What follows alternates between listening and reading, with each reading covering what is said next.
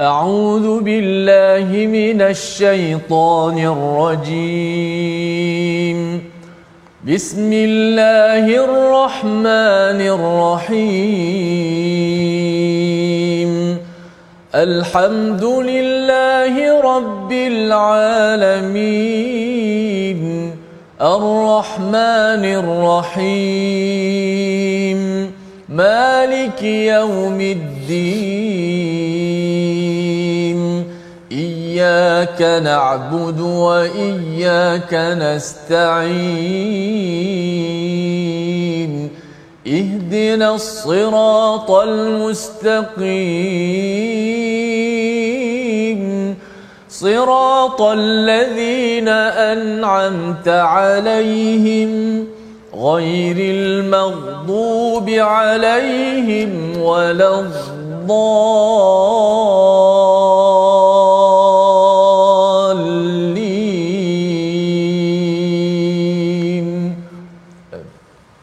Alhamdulillahi Wassalatu wassalamu ala ashrafil anbiya'i wal mursalin Sayyidina Muhammadin wa ala alihi wa ashabihi ajma'in. Amma ba' Assalamualaikum warahmatullahi wabarakatuh. Apa khabar tuan-puan, ibu ayah, para penonton, sahabat Al-Quran yang dirahmati oleh Allah sekalian? Bertemu kita lagi dalam rancangan My Quran Time Baca, Faham dan Amal yang mana rancangan ini kita akan bertadabur, meneroka merenungi isi kandung ayat-ayat suci Al-Quran yang telah diturunkan kepada Rasulullah sallallahu alaihi wasallam agar kita dapat memahaminya serta beramal dengannya. Dan seperti biasa bagi memberkati pengajian kita pada hari ini, mari sama-sama tuan-puan kita mulakan dengan doa ringkas. Subhanaka la ilma lana illa ma 'allamtana innaka antal alimul hakim. Rabbi zidni ilma mudah-mudahan Allah Taala menambahkan lagi ilmu pengetahuan kita untuk ya. kita amalkan pada hari ini dan akan datang insya-Allah. Dan seperti biasa bersama dengan kita tokoh qari kita yang terkemuka yang tidak tidak perlu diperkenalkan lagi iaitu Ustaz Tirmizi Ali. Apa khabar Ustaz? Baik alhamdulillah. Doktor apa khabar? Alhamdulillah sihat. Ya, hari ini kita masuk surah yang istimewa sikit Ustaz. Masya-Allah. Ha. Saya dah uh, tengok tadi surah tadi macam rasa berdebar sikit. Berdebar. Mudah-mudahan dipermudahkan urusan insya-Allah. Insya-Allah, insya-Allah. Baik, tuan-puan, ibu ayah, para sahabat Al-Quran yang dirahmati Allah sekalian. Hari hari ini kita akan masuk kepada halaman yang ke-572 yang mana kita telah pun memasuki surah yang baru iaitu surah Al-Jin.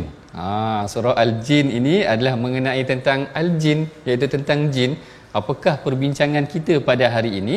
Sebelum itu mari sama-sama kita perhatikan sinopsis perbincangan kita apakah tajuk-tajuk ataupun tema yang akan kita telusuri pada hari ini iaitu yang pertamanya mengenai tentang keimanan jin kepada Allah Subhanahu Wa Taala dan juga Al-Quran Al-Karim dan yang keduanya kita melihat bagaimana jin mencuri berita ataupun khabar berita dari langit. Jin curi ya. Ah jin curi juga ah. cerita dari langit dan dilemparkan dengan panah api. Manakala yang ketiganya kita akan melihat adanya jin Islam dan jin kafir. Jin Islam akui kekuasaan Allah dan beriman kepada Al-Quran sesaat mendengarnya. Ha, inilah dia tiga topik perbincangan ataupun tiga tema perbincangan yang akan kita lalui pada hari ini agak menarik juga walaupun saya ni bukanlah pakar-pakar mengenai tentang jin ni Ustaz Tirmizi ya tapi kita sama-sama tadabbur kita bincangkan apakah pengajaran yang boleh kita lalui daripada surah al-jin ini. Sebelum kita memulakan mari sama-sama ibu ayah tuan-puan kita bacakan ayat yang pertama hingga ayat yang ketujuh yang akan dibimbing oleh Ustaz Tirmizi Ali. Kita silakan Ustaz Baik, Alhamdulillah. Terima kasih kepada Fadil, Profesor Madia, Dr. Ahmad Sanusi selaku apa nama ni host dan juga pentadabur kita pada pagi ini, pada kali ini. Penonton-penonton sahabat-sahabat Al-Quran yang sudah pastinya pencinta-pencinta Al-Quran Karim, mudah-mudahan kita semua diberi uh, tergolong dalam golongan ahlullah sebagaimana hadis Nabi sallallahu alaihi wasallam ahli Allah ialah orang yang jadi ahli Al-Quran insya-Allah. Uh, insya-Allah hari ini kita akan sama-sama masuk surah baru surah jin Ha, bila saya sebut berdebar-berdebar tadi itu bukanlah kerana jin tu. Kerana semuanya makhluk Allah belaka ha, kan? La na'budu illallah. Kita tidak menyembah melainkan menyembah Allah Subhanahu Wa Taala.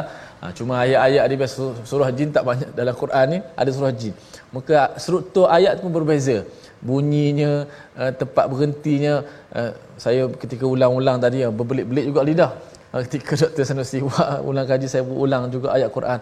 Ha, mudah-mudahan kita dipermudahkan urusan insya-Allah. Jom sama-sama kita baca suratul jin daripada ayat yang pertama hingga ayat yang ke-7. أعوذ بالله من الشيطان الرجيم بسم الله الرحمن الرحيم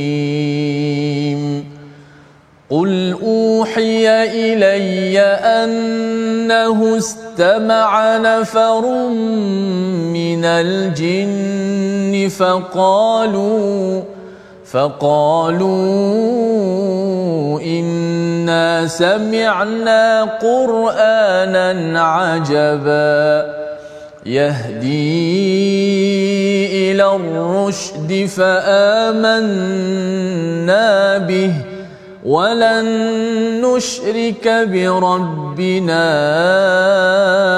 احدا وانه تعالى جد ربنا ما اتخذ صاحبه ولا ولدا وأنه كان يقول سفيهنا على الله شططا وأنا ظننا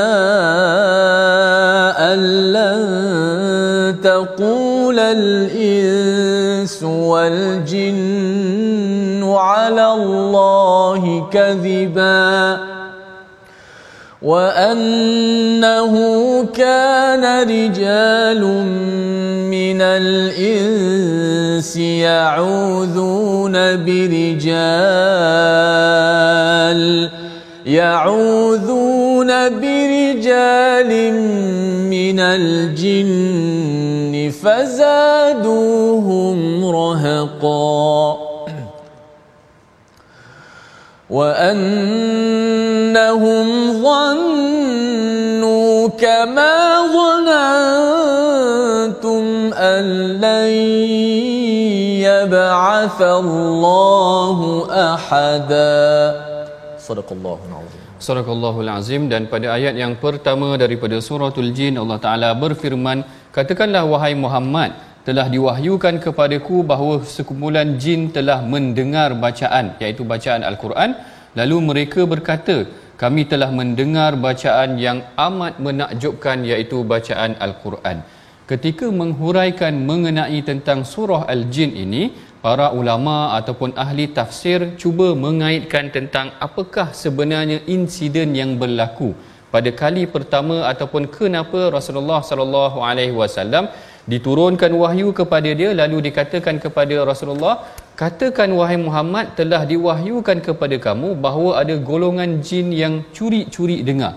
Istama'a itu kadang-kadang kalau kita tengok dalam bahasa Arab membawa maksud istatalaba iaitu dia curi-curi. Maknanya seakan-akan istatalaba dia bukan tahu yang maknanya Rasulullah tak sedar yang dia sedang diperhatikan oleh golongan jin tetapi maknanya baginda tidak tahu yang dia sedang didengari ataupun dikelilingi oleh kumpulan jin ketika baginda membacakan al-Quran. Baik mengenai tentang ayat yang pertama ini sebenarnya para ulama ahli tafsir berbeza pendapat ataupun ada yang menukilkan beberapa hadis yang menunjukkan sebenarnya bagaimana insiden tersebut berlaku. Syekh Tantawi dia meriwayatkan tiga kisah yang berbeza tiga insiden yang berbeza yang mungkin boleh dikaitkan dengan peristiwa kumpulan jin ini datang nak bertemu ataupun curi-curi dengar bacaan Al-Quran Rasulullah. Kisah yang pertama adalah yang diriwayatkan sendiri oleh Al-Imam Bukhari. Apakah kisah dia? Kisahnya adalah apabila wahyu ni turun ke di bumi Arab itu, maka langit telah ditutup. Sebelum itu kaum jin ni cuba curi-curi berita daripada langit untuk mengetahui masa depan, apa yang akan berlaku dan sebagainya. Tetapi satu ketika langit tertutup sehingga golongan jin dipanah dengan petir, lalu mereka tertanya-tanya apakah yang menyebabkan kita ini tidak boleh dah nak mencuri berita daripada langit.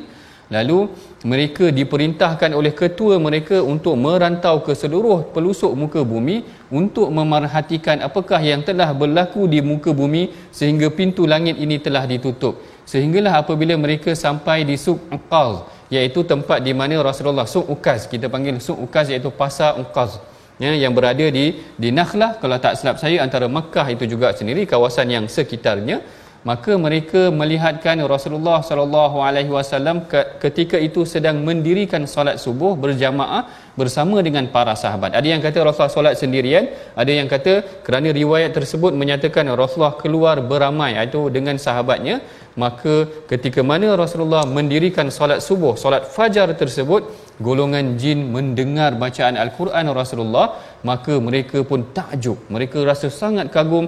Mereka kata inna sami'na Qur'anan ajaba. Kami dengar satu bacaan yang sangat luar biasa. Allahu akbar. Ini peristiwa yang pertama yang diceritakan sendiri oleh al-Imam Bukhari di dalam tafsirnya.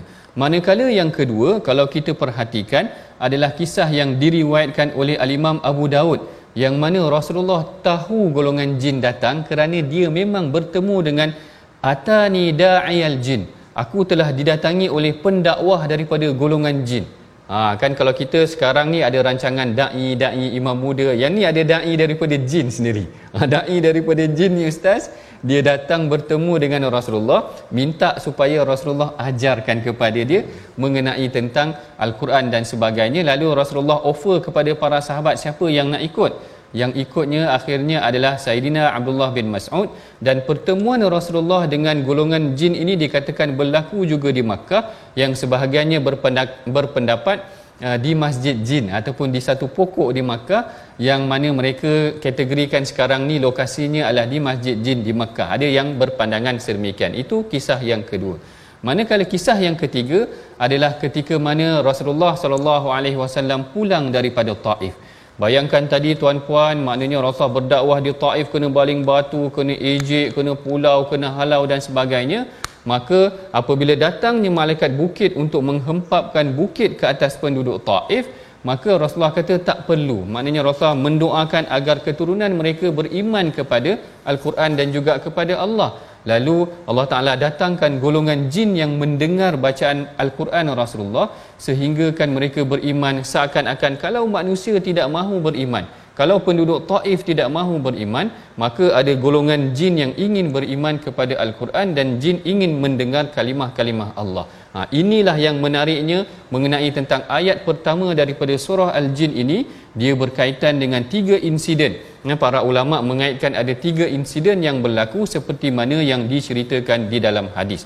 Dan suka juga untuk saya uh, singkap kembali. Kalau kita tengok menarik eh sebenarnya Ustaz uh, uh, Tirmizi maknanya kalau sebelum tu surah Nuh ni Nabi Nuh berdakwah beribu tahun, beratus beratus tahun lah, beratus tahun kaum dia tak nak dengar. Ya. Tapi bila berdakwah dengan golongan jin ni, tak tak payah berdakwah ni dia, dia curi-curi dengar, sehari je pap.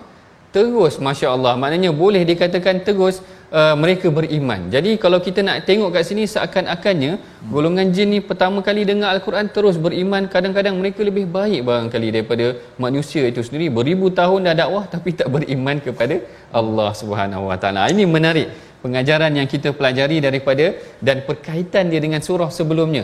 Kalau surah sebelumnya tu tadi menceritakan tentang bagaimana kaum Nabi Nuh ni Nabi Nuh berdakwah ratusan tahun. Tak nak dengar juga dakwah Nabi Nuh.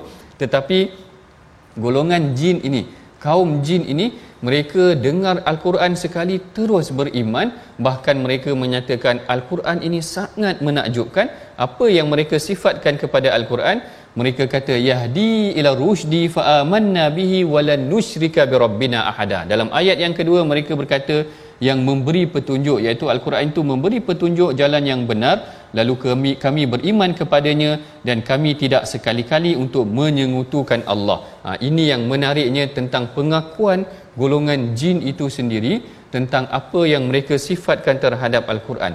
Sehingga kan sebahagian ulama berpandangan barangkali sebahagian golongan jin ini lebih baik daripada kita. Ha, yang ni saya nak menegaskan kepada tuan-puan, saya suka bincang dengan pelajar saya. Kadang-kadang saya kira ada teori kita ni yang tak kena. Ada satu teori dulu saya dengar waktu dekat sekolah, uh, para pelajar ceritakan dia kata sebaik-baik jin ini adalah sejahat-jahat manusia sebaik-baik jin sejahat-jahat manusia kalau kita tengok dekat sini golongan jin ni lebih baik pula daripada kita pertama kali terus beriman. Yang keduanya mereka bertemu dengan Rasulullah.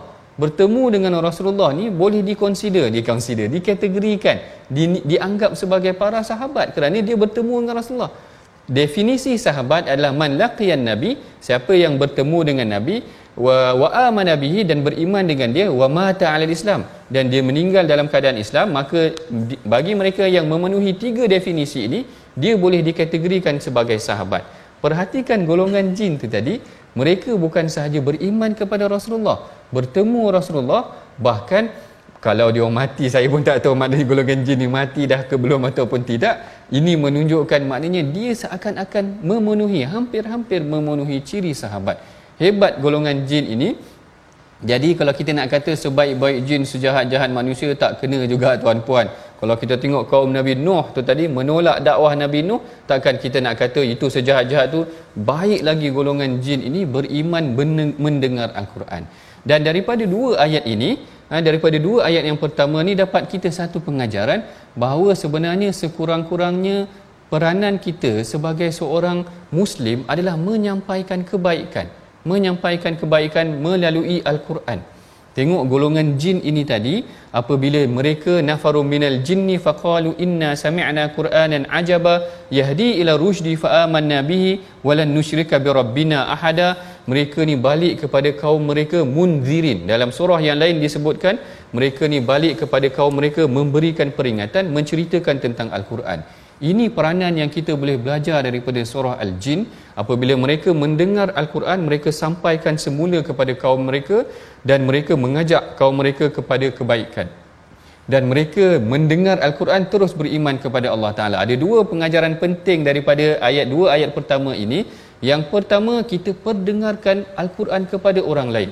Kalau naik kereta apa salah apa salahnya sekali-sekala dengar baca Al-Quran ataupun dengar Al-Quran kerana memadai dengan uh, dengar Al-Quran sahaja barangkali mereka boleh menyentuh jiwa mereka. Kan kalau kita tengok ada video-video eh, dalam YouTube dalam Facebook ada diperdengarkan bacaan Al-Quran kepada orang-orang kafir. Orang-orang di Amerika ke di Eropah dan sebagainya. Bila dia orang dengar Quran dia orang rasa seronok. Ada yang rasa tersentuh ada yang rasa menangis. Tengok mukjizat Al-Quran dengar sahaja Al-Quran maka mereka dah tersentuh ustaz. Ya? maknanya kalau kita boleh sebarkan pendengaran ataupun dengar Al-Quran ni seperti mana golongan jin dia tersentuh. Sebab tu dalam Al-Quran ada kata ah, fa'ajir fa'ajirhu hatta yasma'a kalam Allah. Kalau ada orang kafir yang nak datang mendengar ataupun meminta perlindungan, tak apa kita datang duduk dengan mereka, berikan mereka perlindungan ataupun perjiranan tu tadi, mudah-mudahan mereka mendengar hatta yasma'a kalam Allah. Mudah-mudahan mereka mendengar bukan bukannya ayat Quran tu kata semoga engkau pergi berdakwah dengan dia tak supaya dia dapat dengar al-Quran sahaja dah memadai. Ha ini pengajaran penting perdengarkan al-Quran kepada orang lain sebab tu juga dalam rancangan My Quran Time kita ni kita perdengarkan ulang kali mendengarkan al-Quran kepada uh, para penonton supaya mereka merasa seronok dengan mukjizat al-Quran itu tadi.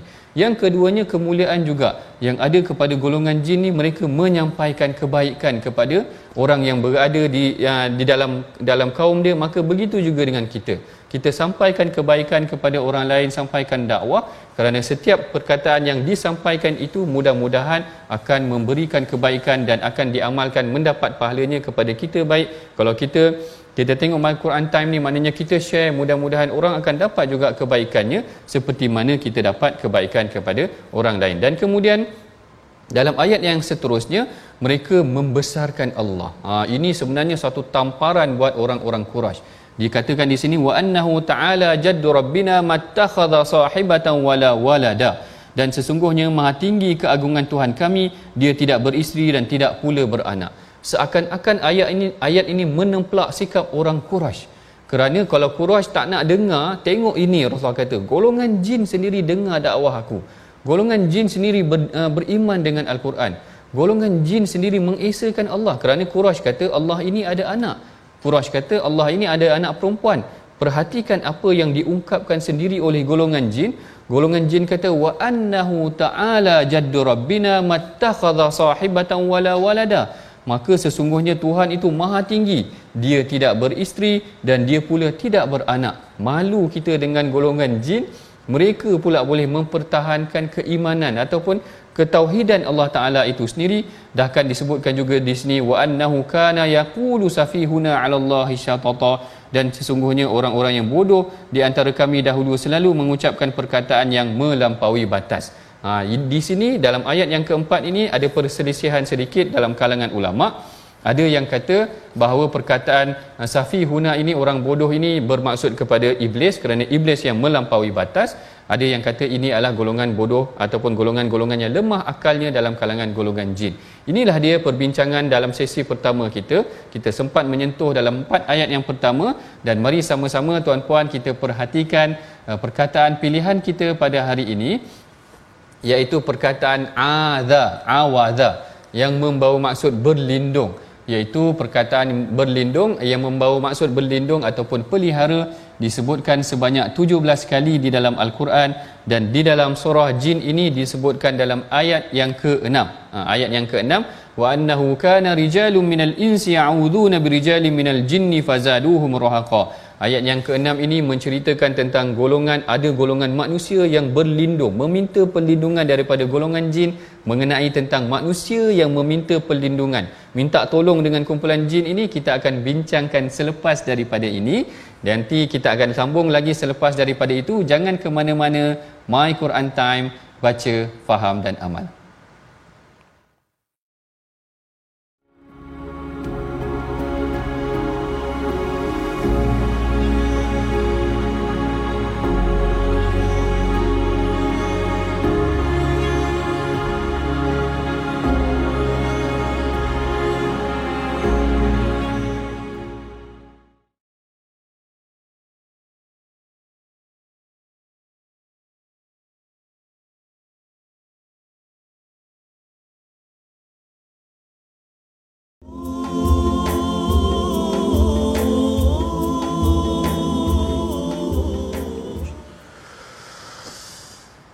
بسم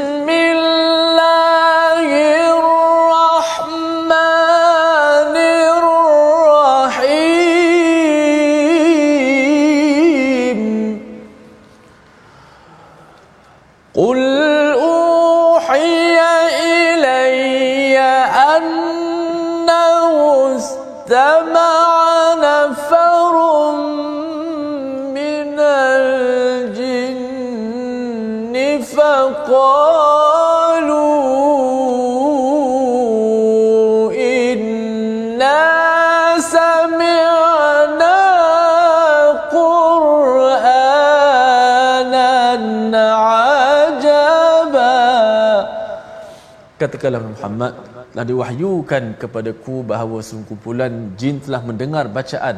Lalu mereka berkata kami telah mendengar bacaan yang menakjubkan. Inilah petikan ayat pertama daripada surah Al-Jin yang mana Al-Quran mengungkapkan tentang bangsa jin eh, yang beriman. Yang mana kalau kita lihat ayat uh, ayat terakhir daripada surah sebelumnya Nuh bagaimana Nabi Nuh berdoa tentang kaumnya yang menolak dakwahnya tapi dalam ayat pertama dan seterusnya dalam surah Al-Jin ni bagaimana diper, diperlihatkan diceritakan kepada kita tentang dakwah Nabi Muhammad SAW yang membawa Al-Quran yang yang menyebabkan golongan jin juga menjadi golongan yang beriman eh, yang menakjubkan apabila mereka mendengar Quran dan ajaba. Eh, kami mendengar bacaan Al-Quran yang dibaca itu yang sangat menakjubkan. Maka marilah sama-sama kita yang kita eh, mengaku sebagai beriman kita sentiasa merasakan keindahan mempesonakan eh, menakjubkan betul-betul ayat Al-Quran Karim yang sama-sama kita baca dan kita tadabbur. Alhamdulillah. Uh, sebelum kita nak ke bahagian yang kedua bersama dengan Prof insya-Allah kita uh, mengaji sedikit tajwid pada hari ini insya-Allah. Kita lihat slide kita. Fala yakhafu bakhsan wala rahaqa. Dalam ayat, muka surat yang ke-572 ayat terakhir ayat 13 fala yakhafu bakhsan wala rahaqa. Sempurnakan hukum bacaan tebal dan nipis. Ha, dalam beberapa kalimah ini fala yakhafu yakhafu ha, fala yakhafu satu di tebal di, di tengah-tengah tu kha bakhsan kha yang mati tu tebal sebelum dan selepasnya nipis wala rahaqa. Ha wala nipis ra tebal ha nipis qaf tebal. Ha dia tebal nipis tebal nipis tebal nipis tebal nipis ha begitulah. Jadi kita nak biar bunyi tu nampak perbezaan. Tebal dan nipis kalau tebal bunyi oh tebal. Eh nipis bunyi. O a o a. Bunyi. Tebal tebal macam cari ke barak pula. Okey.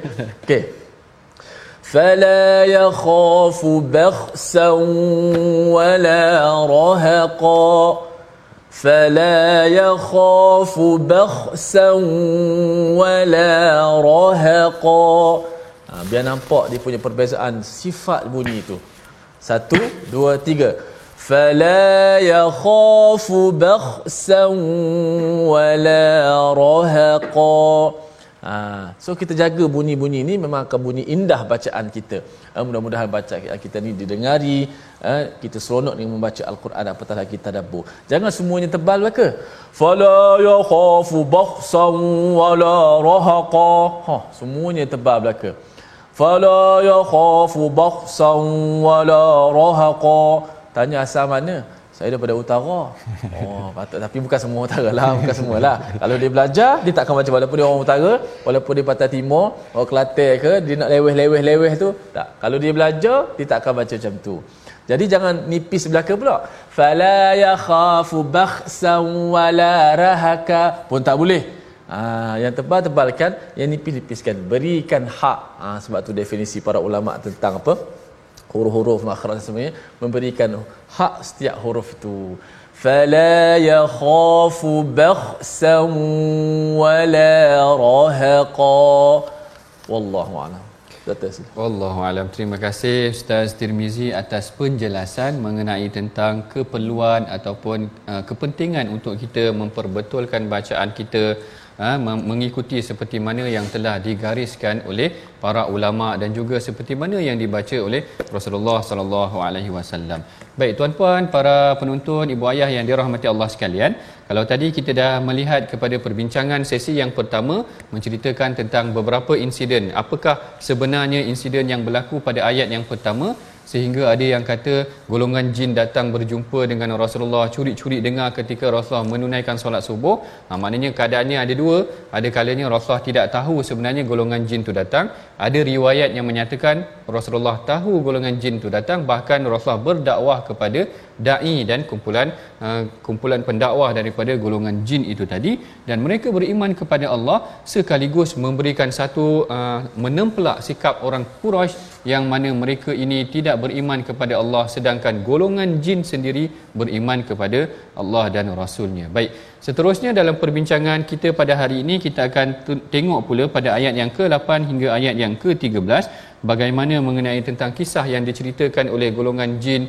Mereka telah ditutup daripada mencuri berita daripada langit. Sebelum kita masuk kepada perbincangan tersebut mari sama-sama tuan-puan kita bacakan dahulu ayat daripada ayat yang ke-8 ha? ayat yang ke-8 hingga ayat yang ke-13 yang akan dibimbing oleh Ustaz Tirmizi kita. Silakan Ustaz Baik, insyaAllah. Jom sama-sama kita baca pada bahagian yang kedua muka surat 572 ini, sahabat-sahabat sekalian.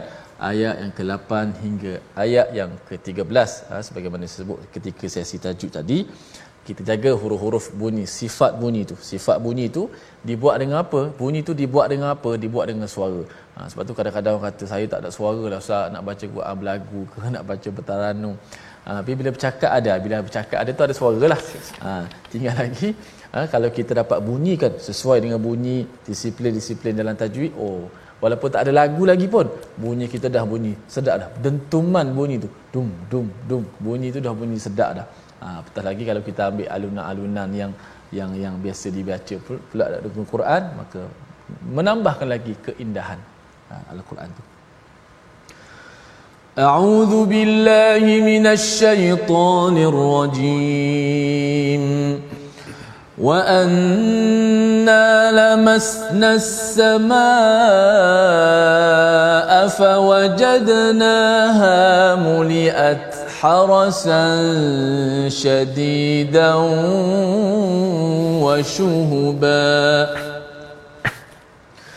وأنا كنا نقعد منها مقاعد للسمع فمن يستمع الآن يجد له شهابا رصدا وأنا لا ندري أشر أريد بمن في الأرض أم أراد بهم ربهم رشدا وأنا منا الصالحون ومنا دون ذلك كنا طرائق قددا وأنا ظننا أن لن نعجز الله في الأرض ولن نعجزه هربا وأنا لما سمعنا الهدى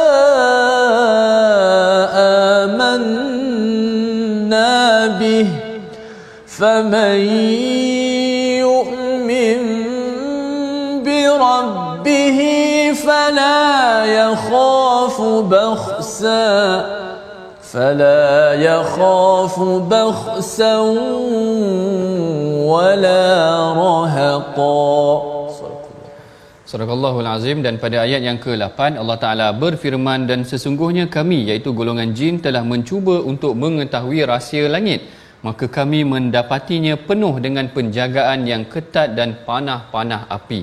Inilah dia fenomena yang telah kita ceritakan tadi dalam riwayat Sahih Bukhari menceritakan bagaimana golongan jin melihat bahawa berita masa depan ataupun berita-berita rahsia daripada langit yang biasa mereka curi sebelum ini mereka dapati langit telah dipenuhi dengan uh, apa pega, apa uh, api-api panah-panah api itu tadi yang menyebabkan mereka tertanya-tanya kenapakah berlakunya keadaan sedemikian.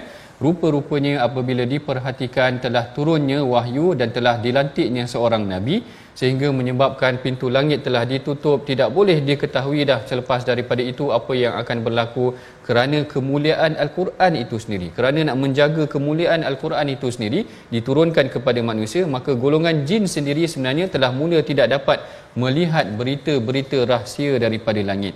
Pada hakikatnya uh, kelebihan golongan jin ini maknanya dia boleh menyusup melakukan sedemikian dan sedemikian akhirnya menjadikan dia sebahagian daripada manusia meminta pertolongan daripada golongan jin ha yang ini kita perhatikan sebenarnya disebutkan oleh Allah Taala dalam ayat yang ke-6 tadi yang mana Allah Taala berfirman wa annahu kana rijalun minal insi ya'uduna birijalin minal jinni fazaduhum rahaqa dan sesungguhnya ada beberapa lelaki daripada kalangan manusia yang meminta perlindungan daripada golongan jin. Jadi bila golongan jin ni orang minta tolong dengan dia, dia masih merasa ataupun dia semakin merasa seronok dan dia merasa me, me, uh, menzahirkan bertambah kederhakaan mereka kepada Allah kerana manusia meminta perlindungan dengan dirinya.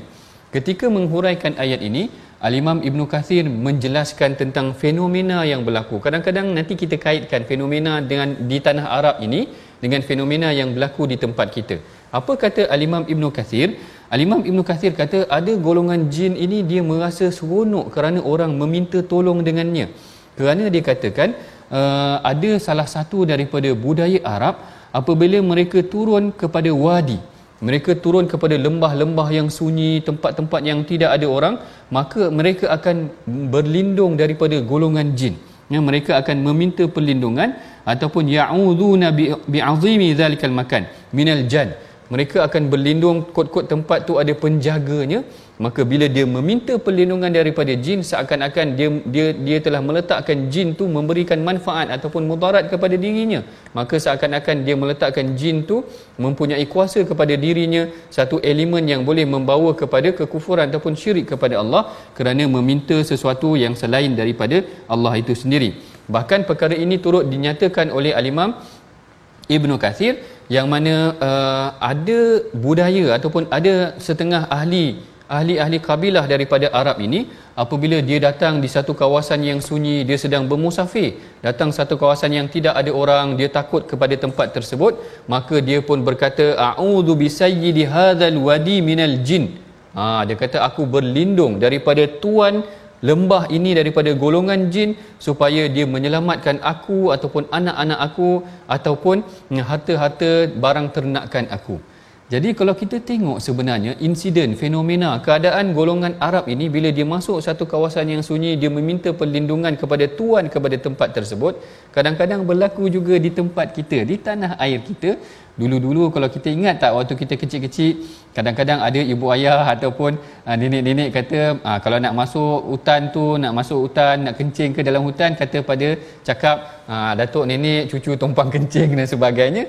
Saya lihat kadang-kadang ada elemen sedemikian sehingga menyebabkan barangkali golongan jin ini merasa uh, merasa kagum ataupun merasa menderhaka kerana fazaduhum rahaqa menambahkan kederhakaan mereka kerana mereka seakan-akan diangkat oleh manusia itu sendiri. Bahkan inilah juga yang diceritakan oleh al-Imam Ibnu Abi Hatim yang menceritakan pengalaman seorang sahabat daripada kaum Ansar sendiri mengenai tentang seorang penjaga ataupun uh, pengembala kambing yang pada malam hari dia kelihatan seperti ada seperti serigala yang cuba ambil kambing dia. Maka dia berdoa ataupun uh, dia dia menyeru dengan nama perlindungan daripada golongan jin tersebut. Tiba-tiba kambing dia dipulangkan kembali ha, jadi sebenarnya fenomena minta tolong dengan jin ni ada. Sama ada di negara Arab pun ada. Di tempat kita pun barangkali ada. Maka ini golongan jin ataupun ayat al-Quran ini kata ada dalam kalangan lelaki-lelaki daripada manusia meminta golongan pertolongan ataupun berlindung dengan uh, daripada golongan jin sehingga menyebabkan menambah kekufuran ataupun kezaliman kederhakaan golongan jin ini tadi yang inilah yang perlu kita perhatikan bahawa kita ketika mana kita nak melakukan sesuatu sebenarnya perlindungan yang kita minta hanyalah daripada Allah. Kalau kita nak masuk tandas ke kita nak buang air kan kita kata a'udzu uh, a'udzubika minal minal khubthi wal khabath katakan macam tu doa-doa yang diajarkan oleh Rasulullah ataupun berlindung daripada ke segala kemudaratan hanyalah dengan Allah kerana dengan Allah sahajalah Allah Taala akan melindungi kita. Jadi ini kita tengok bagaimana dalam ayat yang ke-6 Allah Taala mendedahkan keadaan yang berlaku dalam kalangan golongan jin dan manusia dan Allah Taala memberitahu sepatutnya meminta perlindungan itu hanyalah dengan Allah. Dan kemudian dalam ayat yang ke-7 dan ke-8 menceritakan tentang fenomena langit ditutup itu tadi dan kita telah menceritakan pun yang mana golongan jin ni dia, dia ceritakan kepada kita wa anna wa anna kunna naq'udu minha maq'ida lis-sam' faman yastami'il ana yajid lahu shihaban rasada. Ha, dia kata dan sesungguhnya kami golongan jin ini dahulu ada tempat-tempat duduk di langit ha, mencuri dengar berita-berita. Tetapi sekarang sesiapa yang mencuri pasti akan menjumpai panah-panah api yang membakar yang mengintainya yang menunggu mereka. Jadi mereka pun dah tak berani nak curi berita-berita daripada langit. Seakan-akannya memang dulu mereka ada kuasa seperti ini boleh naik ke langit. Sebab tu uh, sebahagian ulama berpandangan kadang-kadang dari aspek kekuatannya golongan jin ni mungkin lebih sikit daripada manusia. Sebab tu bila Allah Taala nak cabar golongan jin dan manusia dari aspek fizikal Allah Taala akan sebut dahulu golongan jin. Ya ma'syaral jinni wal ins in istata'tum an tanfudhu min aqtaris samawati wal ardi fanfudhu. Dalam ayat ni Allah Taala sebut golongan jin dahulu. Dari aspek fizikalnya dari aspek kekuatannya kadang-kadang Allah Taala akan sebut jin dahulu. Sama juga macam kes Nabi Sulaiman pun Allah Taala sebut jin dahulu. Tapi dalam bab untuk mencipta al-Quran ataupun dari aspek bahasa dari aspek kognitif dari aspek uh, pemikiran dan sebagainya Allah Taala akan sebut dahulu ayat-ayat cabaran tu dengan menyebutkan manusia dahulu. Seakan-akannya dari aspek itu pula maka manusia di, di, dilihat mempunyai kelebihan dari aspek tersebut. Ha, ini adalah mengenai tentang bagaimana sifat golongan jin sebelum ini mengetahui berita langit tetapi atas membesarkan kemuliaan al-Quran tertutuplah segala pintu langit tersebut. Dan juga disebutkan dalam ayat yang ke-11 ayat yang ke-11 hingga ayat yang ke-11 uh, ke-13 tentang uh, karakter uh, golongan jin ini ada karakter dia ataupun ada dia punya kriteria dia Ha, Allah Taala sebut dalam ayat yang ke-11 golongan jin sendiri menceritakan wa inna minna salihun wa minna duna dhalika kunna tara'iqa qidada dan sesungguhnya ada di antara kami ini orang yang soleh. Ha, maknanya ada juga jin yang baik dan ada juga jin yang tak baik yang kurang sedikit dia kata kat sini. Dan ada pula yang sebaliknya maknanya yang tidak soleh lah. Yang soleh yang baik ada sama macam manusia. Dan kami menempuh jalan yang berbeza-beza. Sebab itulah yang ayat yang penghujung yang kita dapati pada hari ini wa anna lamma sami'na al-huda amanna bih. Golongan yang baik ini apabila mereka mendengar petunjuk daripada al-Quran mereka beriman terus kepadanya. Yang ini saya teringat sebuah kisah daripada hadis riwayat al-Imam Tirmizi yang mana Rasulullah membacakan Al-Quran kepada para sahabat. Saya kira sebenarnya yang ini adalah ayat Al-Quran ataupun penafsirannya daripada surah surah Ar-Rahman. Kerana dalam surah Ar-Rahman itu Allah Taala ulang banyak kali fabi ayyi ala'i rabbikuma tukadziban. Fabi ayyi ala'i rabbikuma tukadziban. Mana lagi nikmat yang kau nak dustakan? Mana lagi nikmat yang kau nak dustakan? Satu hari Rasulullah keluar bacakan surah Ar-Rahman ini kepada para sahabat. Tetapi para sahabat mungkin macam saya lah ataupun mungkin mungkin macam kita semua bila dengar Quran tak terasa apa-apa. Jadi Rasulullah tersentuh. Rasulullah marah ataupun Rasulullah sedih. Kerana Rasulullah kata qara'tuha lailatal jin. Dia kata qara'tuha 'alal jinni lailatal jinni. Aku baca surah Rahman ini kepada golongan jin pada malam aku bertemu dengan golongan jin fakanu ahsana mardudan minkum. Golongan jin ni lebih cepat respon. Setiap kali aku baca fabi ayyi ala'i rabbikuma tukadziban, golongan jin akan kata la bi syai'in min ni'amika rabbina nukadzib. Tidak ada nikmat kau yang kami dustakan wahai Allah. Tidak ada nikmat kau yang kami dustakan ya Allah. Perhatikan di sini Rasulullah menegur para sahabat. Rasulullah kata malam aku bertemu dengan golongan jin, mereka dengar al-Quran, mereka beriman. Mereka terus kata kami tak mendustakan nikmat engkau. Tapi malam ni aku bacakan kepada kamu surah Ar-Rahman, kamu tak tersentuh. Rasulullah puji golongan jin Rasulullah kata ahsana mardu dan minkum. Lebih cepat interaksi lebih cepat reflect apabila mendengar ayat al-Quran. Ini yang kita belajar daripada golongan jin ini. Bagaimana apabila kita mendengar Quran cuba kita bertadabbur. Cuba kita memerhatikan isi kandung al-Quran dan cuba kita menghayati apakah pengajarannya supaya kita boleh mengamalkannya dan memperbaiki hidup kita dan diri kita dengan bimbingan al-Quran. Ha, inilah dia tuan-puan beberapa pengajaran yang boleh kita pelajari daripada suratul jin ini tentang bagaimana golongan jin ini ada golongan yang baik, ada golongan yang tidak baik. Golongan jin ini cepat beriman kepada Al-Quran. Sebahagian mereka juga tidak beriman kepada Al-Quran. Golongan jin ini adalah golongan yang menyampaikan dakwah kepada kaum dia. Malu kita dengan golongan jin tak menyampaikan dakwah kepada orang lain, tak menyampaikan kebaikan kepada orang lain. Sedangkan golongan jin ini sendiri datang bertemu dengan Rasulullah, belajar dengan Rasulullah dan menyampaikan kebaikan kepada kaum mereka itu sendiri. Baik, itulah dia pengajaran ataupun secara umumnya pelajaran kita pada hari ini daripada halaman 572 uh, mengenai tentang surah Al-Jin ini. Mari sama-sama tuan-puan kita perhatikan resolusi. Apakah tindakan yang boleh kita lakukan selepas daripada ini? Yang pertama, segera bertindak tinggalkan kejahilan dan dosa maksiat setelah tahu kebenaran syariat seperti yang dilakukan oleh golongan jin itu tadi beriman terus. Yang kedua, tidak meminta bantuan dan perlindungan kepada makhluk lain. Seperti yang disebutkan dalam ayat yang ke-6 dan yang ketiganya manfaatkan nikmat pendengaran untuk perkara yang betul. Perbanyakkan mendengar ayat-ayat suci al-Quran. Itulah dia resolusi tindakan yang boleh kita lakukan selepas kita, daripada pengajian kita pada hari ini. Bagi memberkati pengajian kita mari sama-sama tuan-puan kita bacakan doa yang akan dibimbing oleh ustaz Tirmizi kita. Silakan ustaz Bismillahirrahmanirrahim. Alhamdulillah rabbil alamin wassalatu wassalamu ala asyrafil mursalin. Allahumma ati anfusana taqwaha wa zakkiha anta khairu man zakkaha. Allah, Allahumma anta waliyuha wa maulaha. اللهم إنا نسألك فعل الخيرات وترك المنكرات وحب المساكين وأن تغفر لنا وترحمنا وإذا أردت فتنة في قوم فاقبضنا إليك غير مفتونين Ya Allah Tuhan kami berilah kekuatan kepada kami untuk kami sentiasa melakukan amal ketaatan kepadamu Ya Allah Ya Allah rezekikanlah kepada kami istiqamah pada jalan yang benar menurut Al-Quran dan Sunnah Ya Allah, bila kekuatan kepada kami untuk kami meninggalkan maksiat, Ya Allah, Ya Allah, kekalkanlah iman kami, Ya Allah, kekalkanlah hidayah di atas petunjukmu, Ya Allah, ampunkanlah segala dosa-dosa kami, Ya Allah, ampunkan segala kesalahan silap perilaku kami, Ya Allah. Amin, Ya Rabbal Alamin, wa sallallahu wa sallam wa baraka ala Muhammad wa ala alihi wa sahbihi wa sallam. Walhamdulillah Rabbil Alamin. Amin. Amin.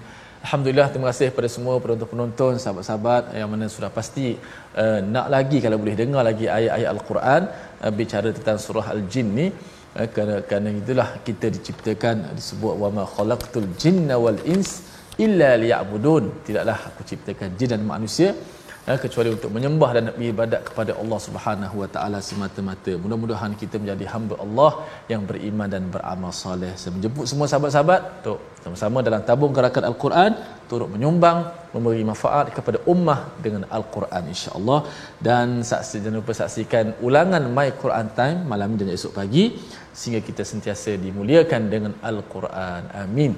Assalamualaikum warahmatullahi wabarakatuh. Jumpa lagi My Quran Time baca faham amal.